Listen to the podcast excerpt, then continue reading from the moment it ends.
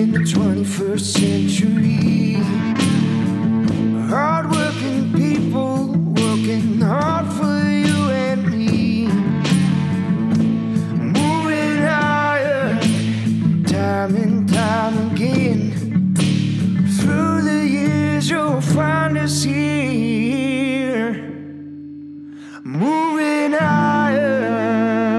Hello and welcome to Moving Iron Podcast Markets with Shawn Hackett. Shawn is with Hackett Financial Advisors out of blistery cold uh, Boca Raton, Florida. It was what 47 degrees last night. 47, yes.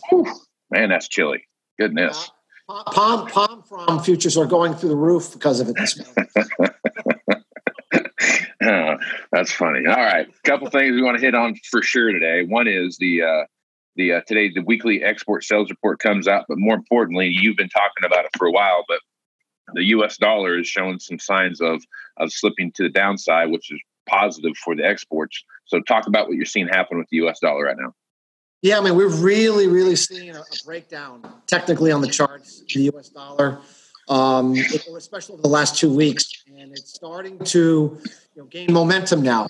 And when we look at all the, uh, the dollar cycles, the political cycle, we know that the dollar likes to decline into the US elections.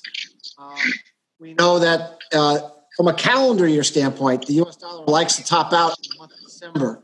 And so uh, in the longer term cycle say that the dollar should be, you know, should have topped in 2017 and should be heading lower. Uh, the Fed's printing money again. The U.S. economy continues to show very dicey economic data. All this suggests that we could be in a, in a lower dollar cycle, which changes all the rules of engagement. It increases our exports. It increases our price based upon international price in terms of how you translate it.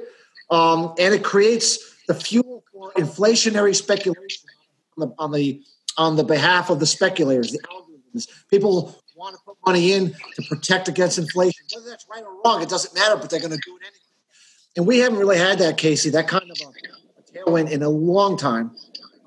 But I think we may be about entering currency inflation cycle at least in 2020, and, and that really, boy, would that be a, a boost for U.S. producers, U.S. prices, especially at time when we've had much much smaller crops. So so we're hopeful and optimistic that that could really be a game changer for you know, what we've been dealing with for the last couple of years. Strong dollar um, and and trade war hammering our markets. It could be uh, we could we could be reversing those trends over the next twelve months. So Yep, that would be awesome. I mean, I mean, there's there's two sides to each coin, right? So I mean, as the dollar goes down, there's some things that happen with 401ks and those kind of things, but but from a from the farm economy side, which really needs a boost right now, that could be that could be a really big thing for uh, for a lot of producers out there. Well, for every producer out there. All right, so let's jump in and talk about this weekly export uh, sales report that's coming out here this afternoon, yet or early this morning, I guess, later this morning. Um, I guess what's your thoughts on there? Any surprises you're to that we should see pop up there? Any any big big moves that, that you're that you're paying attention to? Well, I continue to think we're going to see big exports for wheat. Um, you know, we've we've had two years in a row of Russian production being down, way down from where it was supposed to be. Their exports have already been contracting. We've already had very good exports. U.S. the wheat market's been a bright spot for exports. One of the only grain markets that's, that's had consistent good exports. I know soybeans have had good exports since the Chinese start buying again. But in terms of persistent throughout the year, you know, wheat wheat exports have been good. And, and last week we saw corn exports finally show some the first signs of life that there's that there's a bounce in the step there. And so I'm looking for bigger and bigger numbers coming out of corn. I think South America's kind of front and loaded. They're out of the way. U.S. supplies are down, uh, and uh, and and the, and the market needs more corn. So I'm I'm pretty optimistic today and, and in future reports, the corn market is going to really see a big increase in, in export expectations, and that should start to allay those bearish fears and maybe start people thinking about drawing down those ending stocks that the USDA has said are going to be large, which I don't believe, but nonetheless, that's what they Right. say. Yeah, I don't believe that either, man. I've heard that several times about these ending stocks are going to be so big because the crop we have coming in and everything else. And I, the people I talk to have, have been consistently anywhere from 10 to 25% off of what they were last year on just the average yield in the average field. So I, I, I have a hard time believing that there's some, that I live in some pocket someplace, which would be the North American continent, um, that that there's these big, huge swings coming because there's just like this mystery utopian field someplace that's going to have just have this huge amount of uh, corn and soybeans come out of it. I just I have a hard time buying that. No one I talk to, whether it's a grain, grain elevators and such, are telling me that the corn's falling out of the out of the silos. None of them. Everything is you know corn's way down. Supplies are down. We have as much as we should have. We don't have as much as we would like to have. I don't see it. I don't see yeah. it. And eventually have to come out. Yeah, I don't. I don't either. All right, so back to the wheat thing. Let's talk about that a little bit.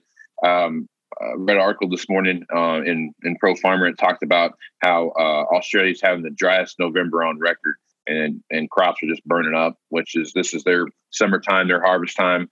Um, what they see happening out there. So I guess talk about that overall wheat market. You know, just down the way here a little bit. There's another thing talking about um, Russian wheat exports lag uh, a year ago from a year ago uh, as margins widen. So you know, they're like to your point, if that the uh, as you watch the markets here, the uh, corn and soybean market kind of bounces back and forth and kind of swaps back and forth. That a lot of volatility in the overall um, wheat market right now. So talk about that wheat market and what's happening there.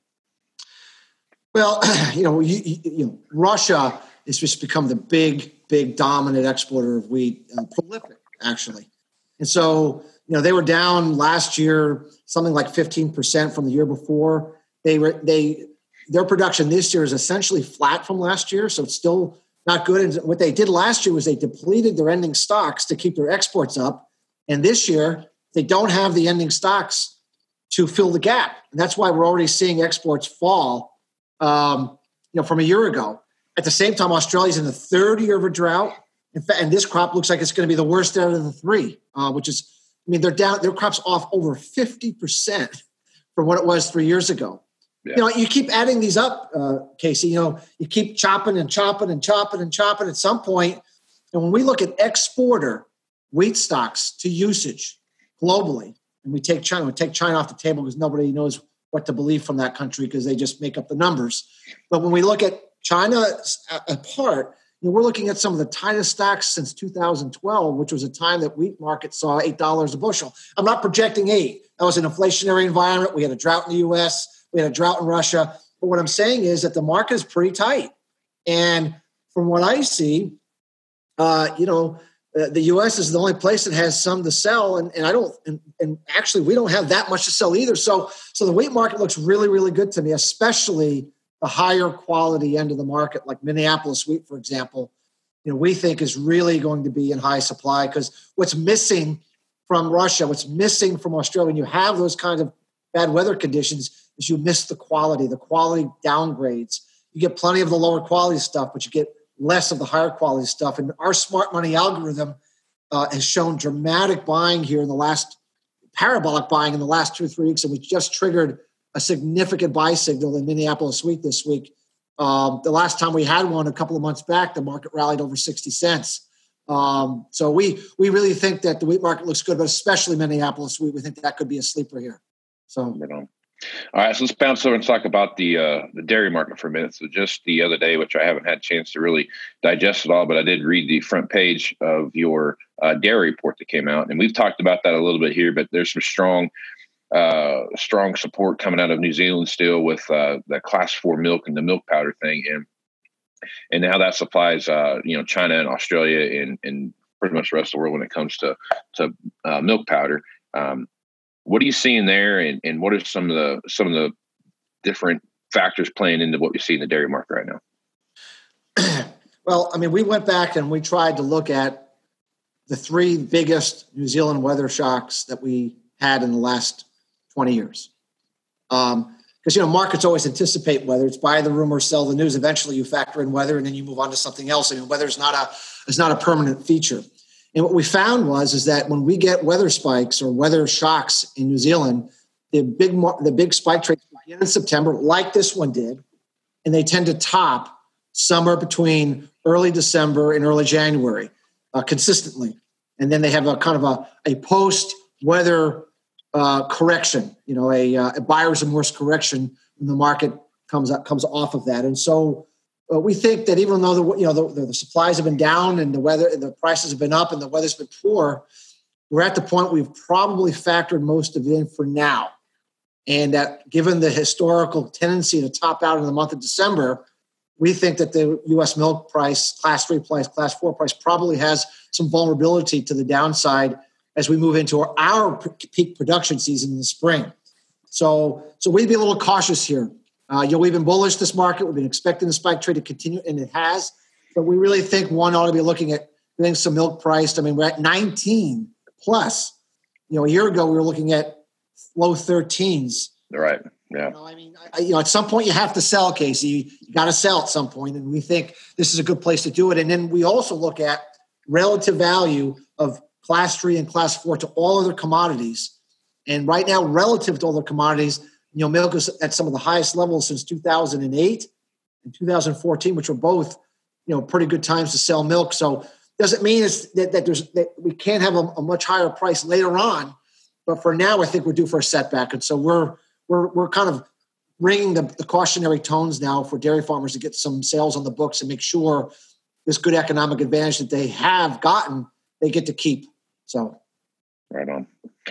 Right on, man. So I guess let's talk about let's jump over and look at the beef complex for uh, for a minute here. And it looks like you know beef prices have uh, kind of sliding a little bit, and the cash market expectations are kind of all over the place right now. So talk about what's going on in the cattle market right now. And we've seen, I think we might be just at that point where we've seen some pretty uh, accelerated growth here since that fire uh, and in Kansas, that Tyson fire in Kansas and maybe there's just some leveling off coming out of that. But talk about what you see happening in the cattle market right now. Well, you know, like we talked about with dairy and weather, you know, there's been a buy the rumor, buy ahead of this Tyson plant coming back online, you know, and yeah. then it comes online. And so I think we're, we're entering sell the news, you know, we buy anticipation. Right. Now they're selling the news as they're about ready to fire up the engines again. Uh, not to mention seasonally, uh, cattle market has a pretty reliable trend and it likes to correct from late November into December. Um, we went, we were right against some pretty important uh, chart resistance on the April contract around 128, 130, which we hit. You know, everything just says time for a pause. I mean, we went straight up for months. You know, markets don't cont- just don't continue to do that forever. At some point, there is a pause and a setback, and this is just a logical place for it to do it. We don't think it's over. We don't think it's the end. We think it's just a healthy pause that will kind of recalibrate the market and get it ready for the next as we move into the uh, you know it was moving to the first and second quarter but definitely a setback and, something that we've kind of warning about so Yep. Yep. Well, plenty of stuff going on here, Shawn. Is, as we talked about here, we hit about four or five different things here that have just lots of ramifications about what's happening out there. So, folks need more information about uh, what's going on, or just maybe just some news articles they can pick up, or just your um, your reflections on what's happening in the market, what's the best way to do that? Our website is Hackett, H A C K E T T, advisors.com. The homepage is all kinds of stuff on there they can take a look at. And uh, if they like what we, uh, how we think and what we do, they can certainly, um, you know, seek us out. So that would be a great place to start. Absolutely. All right. Well, Shawn Hackett with Hackett Financial Advisors down there in chilly Boca Raton, Florida. And I'm Casey Seymour with Moving Iron Podcast uh, up here in cold Nebraska. And uh, if you want to check me out, hit me up on Facebook, Twitter, Instagram, Moving Iron LLC. Uh, check out my website, movingironllc.com, or check out the Moving Iron blog if you get a chance. You want to read some stuff about what my reflections are of what's happening in the used equipment marketplace. Um, make sure you check out the globalagnetwork.com. Uh, .com. Go down and on the bottom of the page, there's a subscription for a newsletter they have going on. Make sure you check that out and uh, subscribe to that for the latest news from the all the hosts of uh, the various podcasts on the Global Ag Network. So for uh, Shawn Hackett, I'm Casey Seymour. Let's go move some iron. Out. Moving iron in the 21st century. Hardworking